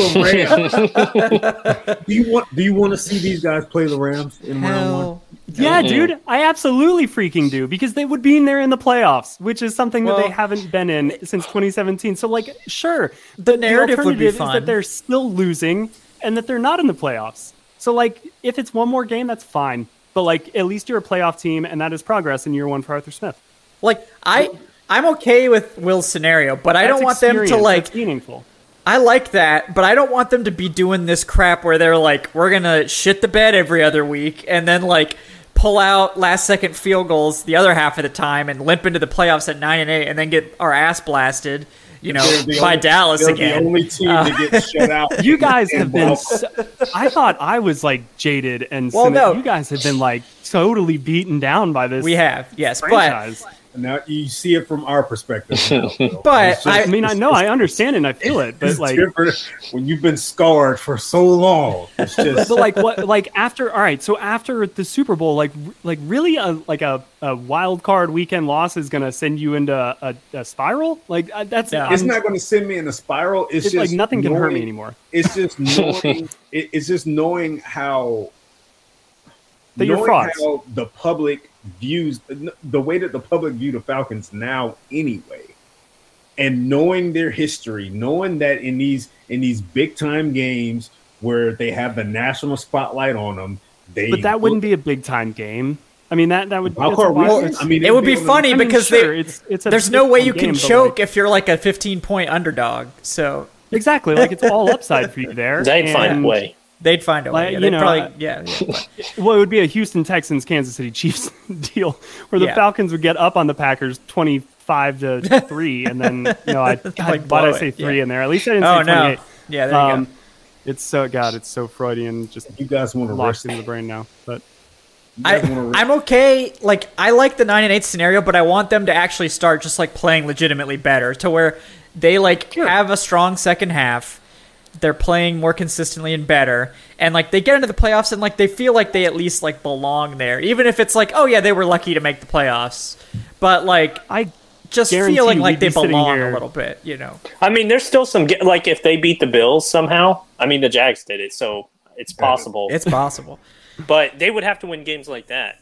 Like, yeah, I mean to, to realistically get to to get to nine and eight, they'd have to win. You know what, five more of the next Sunday. eight. Yeah. They had that opportunity to win a game like that this past Sunday. Well, that didn't yeah, go but so well, but if they yeah. win, if they win five of their next, uh, what is that? Eight? Yeah, five of their next eight. Like with this schedule and the strength, like we are, that would automatically mean I think that we're feeling better about this team going into the playoffs. Now, sure, if they're still two point wins over whatever, a two point win over the Bucks and a two point win over the Bills and a two point Yeah, win over yeah. the Patriot, like. Those are two point wins I can get behind. You Oh, know, no, like I'll I, take I'm not, those. I'm Don't not get me giving wrong. Caveats I'll about that. I just I, I just I don't know. I think we if we're nine and eight and we're all four back here doing this, talking about a, a wild card weekend game, I'm pretty sure we're going to find a way to talk ourselves into the Falcons having a chance. Well, yeah, I mean, I And think as they long get to as we're not- and eight, yeah, As long as we're not playing Dallas that weekend, we're probably not talking much about that game, anyways. Right. yeah, I'd, But I'm if we're, always if we're playing Dallas, then that's going to come up every three seconds. So yeah. Right. The NFL is not the NBA. Uh, tanking is not is not like the proven way to do. Oh, like, no. sure, I'm a, I'm a big advocate for tanking, but I'm also a big advocate for program building, and I just see much more upside in a. It'll help you convince some of these veteran guys that are on one year contracts that a what we're building here is actually worth a damn. Uh, you've been a part of that. We would like for you to continue to be, and you try to get their buy-in to, to come back. Um, and then just for the younger guys, all the guys they drafted, somebody like Kyle Pitts, hey, you were one of the top offensive options as a rookie for a playoff team that wasn't expected to finish up there. You helped them completely turn around from 2020 to 2021. Uh, you know, I just think there's much more upside and value. Again, long term, I don't think they're winning a Super Bowl this year, but only one team is. So Right. every team is going to be disappointed at the end of the season. I'd rather be disappointed with a uh, an Atlanta Falcons 2021 wild card shirt in my closet than another six and eleven shirt in my closet. It- Right. Yes, you. It would definitely be, as far as the organization goes, and especially in year one for Arthur Smith, with how the season Right. started, for him to turn the team into a wild card team, it would be a great story. I'm just so concerned with not even knowing what Falcons team we're going to get week in and week out in the regular season. That I'm definitely not certain what what we're going to see in a wild card round in the playoff. We can definitely see a team that in that second half of the Bucks game, we're only down by three going into the fourth quarter. Right. But we can also see a team like what we saw on Sunday. Right. Yeah. And and that and, and that is what concerns me and that is what i because i i would feel as if like okay if they if they're given another opportunity in the playoff setting to prove themselves against those type of teams and they lay an egg like that like what is that really going to tell you? Like okay they're really far apart than we actually even though they made the same playoff setting as all these other other teams when it was time to buckle the chin strap and get out on the field and play and get a win, and they get beat by the Rams 45 to nothing. And we're looking at it like, okay, But we already know that. I like. I, I think that doesn't change any of the information we just had here, and we just talked about how this roster is like just kind of so far. It's the Grand Canyon between the Cowboys and the Yeah. Falcons. That like I'm not disputing that, and I totally would sit there and watch the Falcons get beaten 33 to 14 on a, on a wild card weekend, and I'll take that loss. That's fine, because again, I think it's about not the year one of it all, the year three of it all, and just correct. like my expectations this year are that the Falcons are not winning the Super Bowl. I don't think any of us here, I don't think anybody on the planet Oh, outside Oh, of maybe. Arthur Smith and Matt Ryan think the Falcons actually have a shot at winning the Super Bowl, but that's their job. That's not ours. Yeah. I just actually, think that- Adnan might. Yeah. Maybe odd Adnan. Yeah. He, uh, yeah, between the Hawks, the Braves, and the uh, Falcons, man, he's somebody watch out. We Uh, never see him but again if that happens. Just to become the Twizzler King in the Bahamas. Yeah. Um, exactly. No, yeah, I just, I mean, I'm not debating that. Yeah, I don't think the Falcons, if they make the playoffs, all of a sudden we're sitting there looking at them stacked up against the Packers as like the odds on favorites. I just think that it, somebody's got to make that playoff spot. Why not us? Didn't Washington make it last year?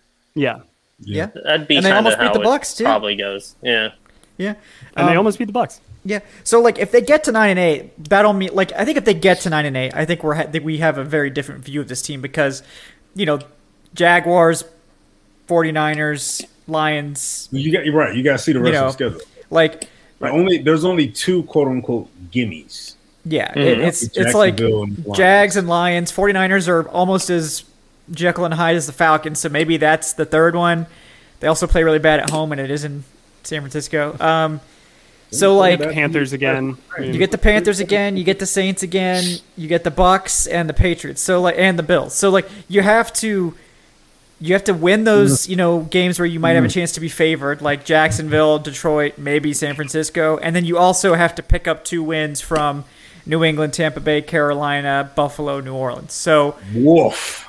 you have to win two of those to get to nine and eight. So if I think if they do, then it's Yes. like, oh well, this team we're probably thinking a lot differently of this team. But uh, if they, you know, so if they get to nine and eight, I guess what I'm saying is, you know, we're probably more confident than we are now because they would have had to win won several games against teams that aren't just bad teams to get there. So I guess that may that may be the premise of my argument. The fact that I don't feel comfortable at all saying that they can even win enough games to get to a nine eight record. I know you guys probably sort you, you guys kind of sort of foresee that like it is possible. I mean, it's a scenario. It's, it's just anything's possible. Yeah, right. It's just, like that, I'm, it's I'm, a it's a thought exercise. I'm Yeah. looking at the schedule and I'm looking at the teams that are, you know, that that await the Falcons going forward, and then I just I can't help. I know it's probably, and to be honest with you, this past Sunday was probably a fluke. To be honest with you, it was a 40 point loss.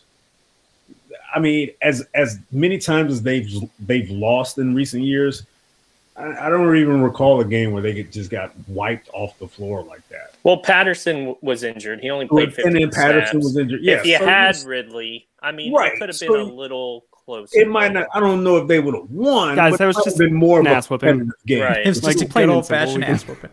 Yep. But I just I just can't look at the schedule and then look at that and say, okay, you know what?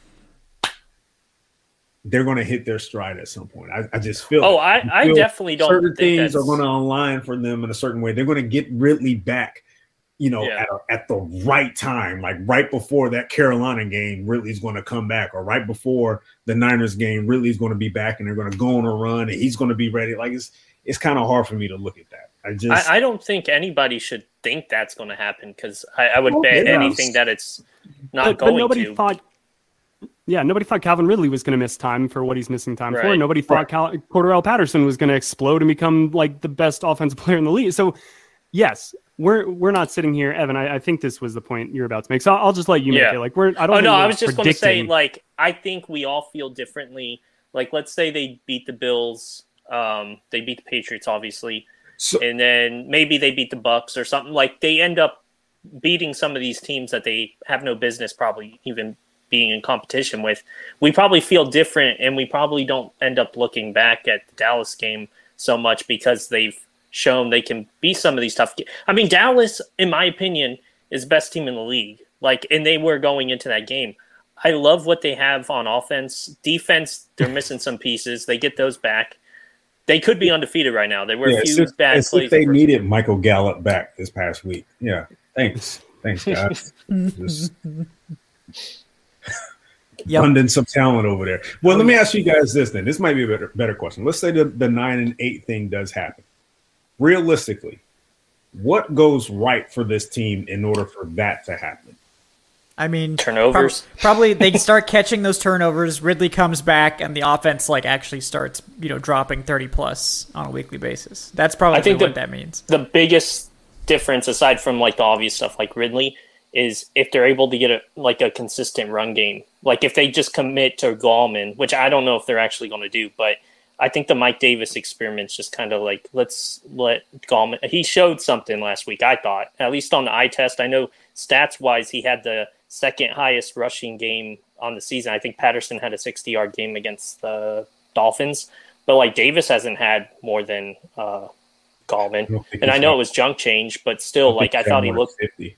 Yeah, I thought he looked good enough to like, hey, let's see what he can do. Yeah, I mean, Smith you? said in his press conference that Gallman only got that many carries because you know they were on a short week and it was a blowout. Yeah. His- so Maybe Yeah, he did but Davis with wasn't carries. getting that, even if. It, We've like, been Yeah, saying exactly. been saying for weeks anyway. Gallman should be featured a little Yeah. more. yeah, But Yeah. Um, What about you? No, uh, like realistically, what do you think will go? Will have to go right for them to go nine and eight? By the, by the honestly, I mean, and and this is the most kind of boring coach speak answer, but but I think it's true, and I think it goes back to my earlier point about when you look uh, at, at kind of the games individually, and and from week to week they're in these, these games, Right. and yeah, I'm even thinking back to the to the close wins against that like. In each of those games, there were moments where I thought to myself, like, "Holy crap! This this Falcons team actually looks good. Like they're they're up double digits against the Jets, or they're up, you Yeah. know, they I really think for as close as that Miami Dolphins game was, like I came away from that game feeling really good about the Falcons. Um, Oh, they And yeah, they dominated the for three and a half quarters. Just about. yeah, Yeah. It's, you're up 18 points against the Saints, like on the road. This Right. team has done that. So my answer to your question is, I think that it's just finding ways to put that together for four quarters, but this team has made every game its own game. And that is what a coach will tell you each week is like the last week doesn't matter, two weeks from now doesn't matter. We're worried about Sunday. And you can see such a fluctuation in one team's performance to the next because a whole new team, you're a brand new opponent you're going up against, a new game plan. I think that the the reason I'm excited the Falcons are are in all of these games. Blow. I know we're coming off of the worst loss of the season, which is why I think uh, there's a tinge of pessimism in, in terms of where they really stack up again. Because it's kind of like they've played two big boys this year. They've lost to both of them, and the most recent loss is was a 40 point loss. Mm-hmm. Yeah. So I get where you guys are coming from with that, but I just think that continuing to, you know, what Arthur Smith has done, the reason these games are all close I think they've come in with really good game plans on a lot of these teams. I think the good teams, you know, kind of like what we were talking about the Stefanski and the and the Bill Belichick, it, like so much of the preparation coming in uh, happens during the week, and I've not yet seen a Falcons game outside of the Eagles game where I was just kind of like, what are they like? It looks like they totally weren't really prepared for the game that they're about to play. I can't even the even the Cowboys game that was just it just got out of hand so quickly in so many ways. Like more on the on the offensive side, they couldn't. They had just a bad luck, and, and yeah. really, like the defense to me, it was a little bit real. They like yeah. they allowed all those touchdowns, so that's worrying. Yeah, but it was the first time the defense had really been steamrolled like that. So. I, I just I'm I'm thinking that if you if you continue to do the little small incremental things like that all adds up to to beating a team like the Patriots, to beating a team like the Bucks. I mean, we saw the game plan against the Chiefs last year. Like for an individual game, they came in with the right mentality, with the right game plan, and made a couple of plays. Mm-hmm. And so I think that ultimately it's going to kind of come down to that. Like I don't know if it it takes all of a sudden. Sure, they could use a couple more like X factor players like Cordarrelle Patterson. Like his emergence is really what allowed this team to be four and five right now. Yeah. So I would love to see and AJ Terrell as well. I would say are, are kind of the two guys. Matt Ryan's played well, but like if you get a Mike Davis to start kind of finding his stride, or if you get a Grady to to get a couple of sacks in one game, which we know he's capable of doing, or or Erik Harris starts holding on to some of the, it, all it takes is really like one or two other guys to really step up. Mm-hmm. And I mm-hmm. think this team rises up a level and is, pardon the pun, um, and is is able to then now be in like competitive games with the Patriots and with the Bucks and with uh, the the Bills, like because I I think they've shown the ability so far to keep these games close and they've also shown the ability to win some of these close games. So I don't know. I could just see a scenario where it's kind of like everything that they've been doing, they just maybe take it up like two notches. Right. And just like not not because anything magical happened, just because they've continued to improve throughout the year. So that would be my answer is, is I think it's something more along the lines of that than any magical like just Im- stuff happening. slightly excuse me. Yeah. Boring answer, but the, no, no, no. Just improve slightly on the positives that they've already shown yeah.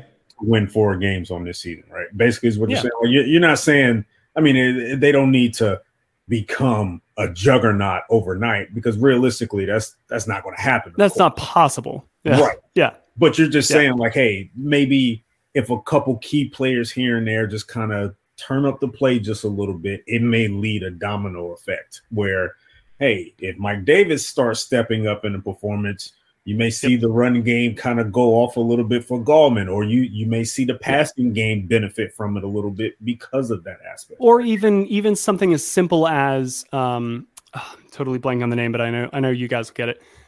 Uh, Terry McLaurin scoring that touchdown in the back of the end zone against Washington when right. when Taylor when yeah. Taylor Heinicke was basically scrambling for his life, finds a dude standing in the back. I Make wanted to say wide wide open, but no, he was double covered and, yeah. and he still managed to make that yeah. catch. So so even like the little incremental improvements, like knocking that ball down, getting a field goal there, and and that game may turn out totally differently. So. Mm-hmm. It's yeah, it's it's the it's the stated mission that Arthur Smith said kind of from day one. Like I don't know if any of this, like they kind of put out their mission statement early on, which was, look, we're going to try to compete in every game. You know, we know where we're at. We just want to get better every week and kind of that's what I've seen from this team so far. Yeah, yeah, I agree. Um, can't can't complain there. Yeah, I mean, thanks guys for all of your in-depth takes about the direction of this team, and we're certainly all hoping for more good things going forward than bad things. Uh, before we get out of here, I want to read off a couple of final donations from Corey Carter with the $5. Thank you so much, Corey. He says, if we can steal another win tomorrow, we are set up for a much better second half. We need to get one of those losses back to Washington and the Panthers because five and five is about where we should be. Uh, totally agree with you, Corey. Um, you know they do need to steal some games. Like that's how this is going to work. They're going to have to beat some some teams that they're not supposed to beat if they want to be competitive here. Um, and then finally, from Solaire, we got one the one dollar. Thanks again, Solaire, for that. He says, "Come on, guys, the seventh seed versus the second seed. That would be the Nickelodeon playoff game. You're telling me you don't want to see Matty Ice Yes. get slimed? Ice for MVP. So hey, we can keep that in the back of our heads. You know, look at we have the Nickel we'd have the Nickelodeon playoff game, the first one ever, right? So, uh, Are they guess- doing that? I, I remember think- they I- did a Nickelodeon game. Uh, They did it last remember year. It wouldn't have been the. They did it last the- year. It was That's the, true. the Bears, Bears, and the Bucks. Saints. Yeah. Saints. Yeah, Bears and Saints. Yeah, Yeah, because So- oh man, Tony Romo was just like crushing. I think Mitch Trubisky that entire afternoon. yeah, yeah, basically. Oh, so But, maybe uh, you know, hopefully, Eric, to your point, I don't want to see that from Matt Ryan. So maybe Yeah. we should No. avoid that game. Maybe maybe we should. Yeah. and I, and I I- I hate to kind of harp back onto this, man, but it, and you guys probably see it too, but the organization as a whole has just turned into a giant laughing stock, and it's it's Yeah. embarrassing. I mean, it's it's not on the level as what the Cleveland Browns have endured or the Lions have endured, but even at the like again, it's nowadays you see it, and I, I see it even even at ESPN. Like when you say the Falcons' name, there's a there's a chuckle that comes out right after you say the Falcons. the Falcons. Like it's just it's. I hate. seeing- They just have to get back to looking like a competitive team. I mean, the Bills Yeah, lost right. four straight Super Bowls. winning winning these games it. is one thing, but Jesus, just. Like to me, that's the That's- ultimate. Like, oh, like the Bills losing four straight Super Bowls, Yeah. but nobody Oh, ever yeah. talks about it. Yeah, it's old news Can now.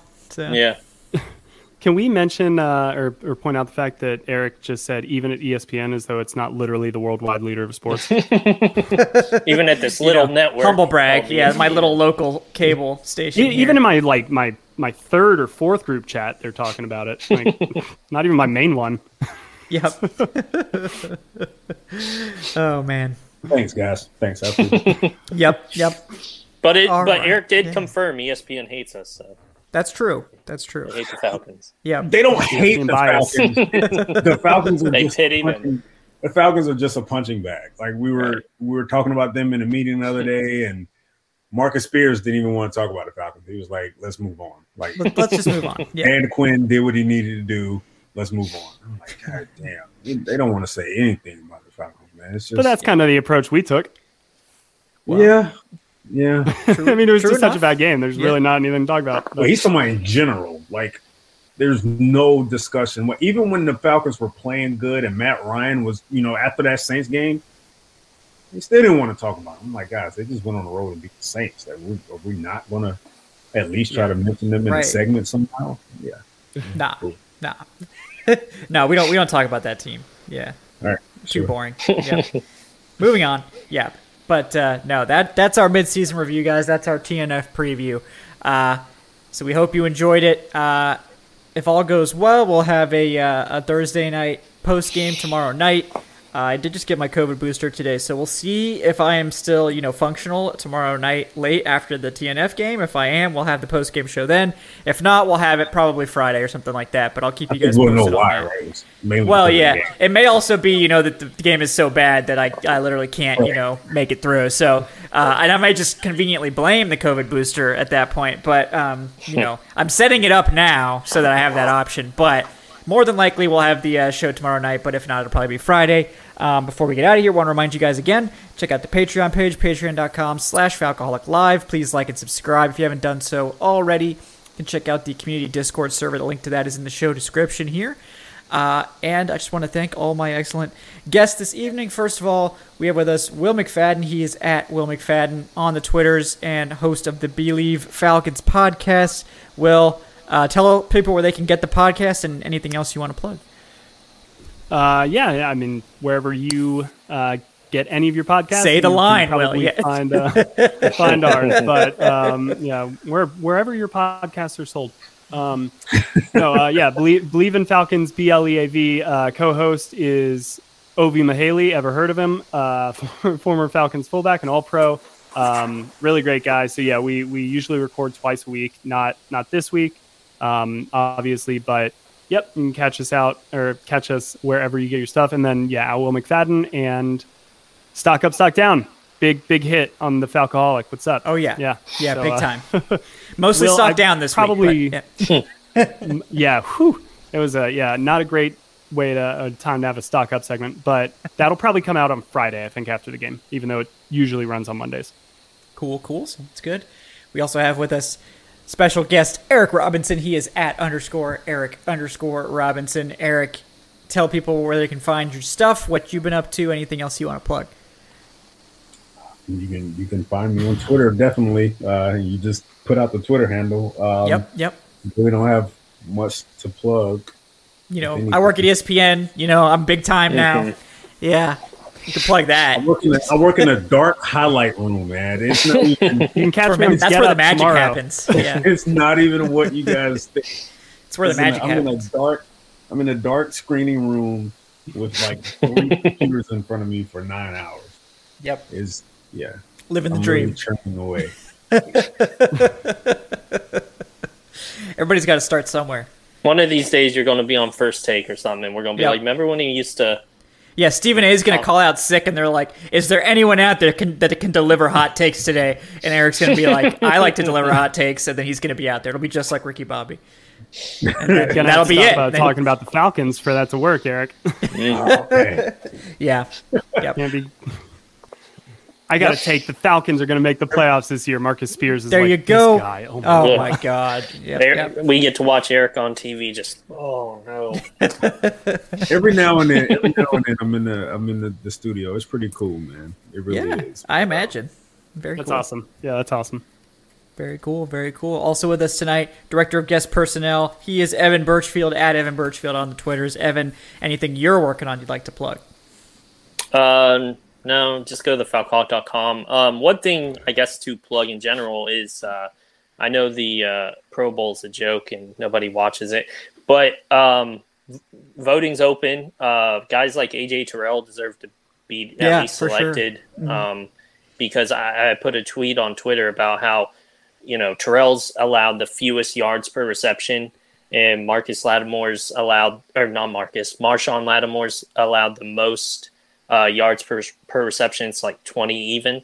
Um, and Marshon Lattimore is going to be selected to the Pro Bowl. Terrell probably won't be unless everyone gets out and votes. Like it's a clear difference, but it's popularity contest. You contest. know what? For the hell of it, vote for Cordarrelle too. Yeah. Oh yeah, I think, I, think Patterson will And make Chris it. Lindstrom. yeah. I think Patterson Lindstrom, will make Young it, Way yeah. too.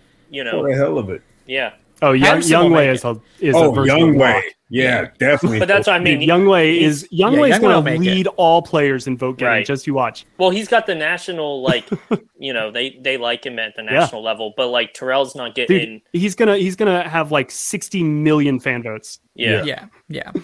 Younghoe is. Oh yeah, So everybody loves uh, Younghoe Koo and Patterson too. Honestly, fantasy plays into it, and Patterson as this sort of like Mhm. dynamic fantasy player, I think that will help him get in as well. But you know, maybe But like Pitts Lindstrom and just, Terrell like- could use it. Pitts Pitts might get it just because the NFC. and there's is, no tight ends like in the NFC. Hockenson, Yeah. who literally did had zero catches last week. Yep. is the only So- one who's like competitive with him in the NFC. All the other tight ends are in the AFC, so Pitts Yeah. should make it. But vote anyways. Just you know, yeah, you vote for see you, your vote for the guys you like. Yeah, Yeah, Lindstrom definitely deserves it as well. But it's hard for offensive line to make yeah. it if they're not on a winning team. Honestly, Right. so um, that's why it's important to get out and you know not get out and vote, but Get vote out and vote, yeah. I'm like get out to the polls. get out and doors, vote, get out and guys. Yeah. Hello, I'm here to convince you to vote for. A- Uh, I'm here with the AJ Terrell for for the Pro Bowl committee. Uh, can we count Evan, on your Evan vote? is the this Evan's the Stacey Abrams of the I'll give Atlanta you Pro Bowl sticker. team. I voted in the. Pro Bowl. Fair Yeah. Pro Bowl. All right, guys. Again, thank you, thank you so much for tuning in, uh, putting up with our shenanigans, among other things. Putting up with this team. Uh, we appreciate you. Thank you, guys. Uh, like I said, we'll be, probably be back tomorrow night after Thursday night football. If not, it'll probably be uh, Friday for the post game, and then we will be back to our regularly scheduled programming after that because the Falcons don't have any more primetime games. So uh, it's literally this. This is it. Uh, so you know, I guess get hyped. Uh, make sure you have your, uh, you know, drink, food, whatever you do of choice uh, ready because you'll probably need it uh, at some point in the course of the evening. So until then, guys, have a great night from all of us here at the Falcoholic uh, and Mr. ESPN Eric Robinson. Have a great night, folks. We'll see you tomorrow.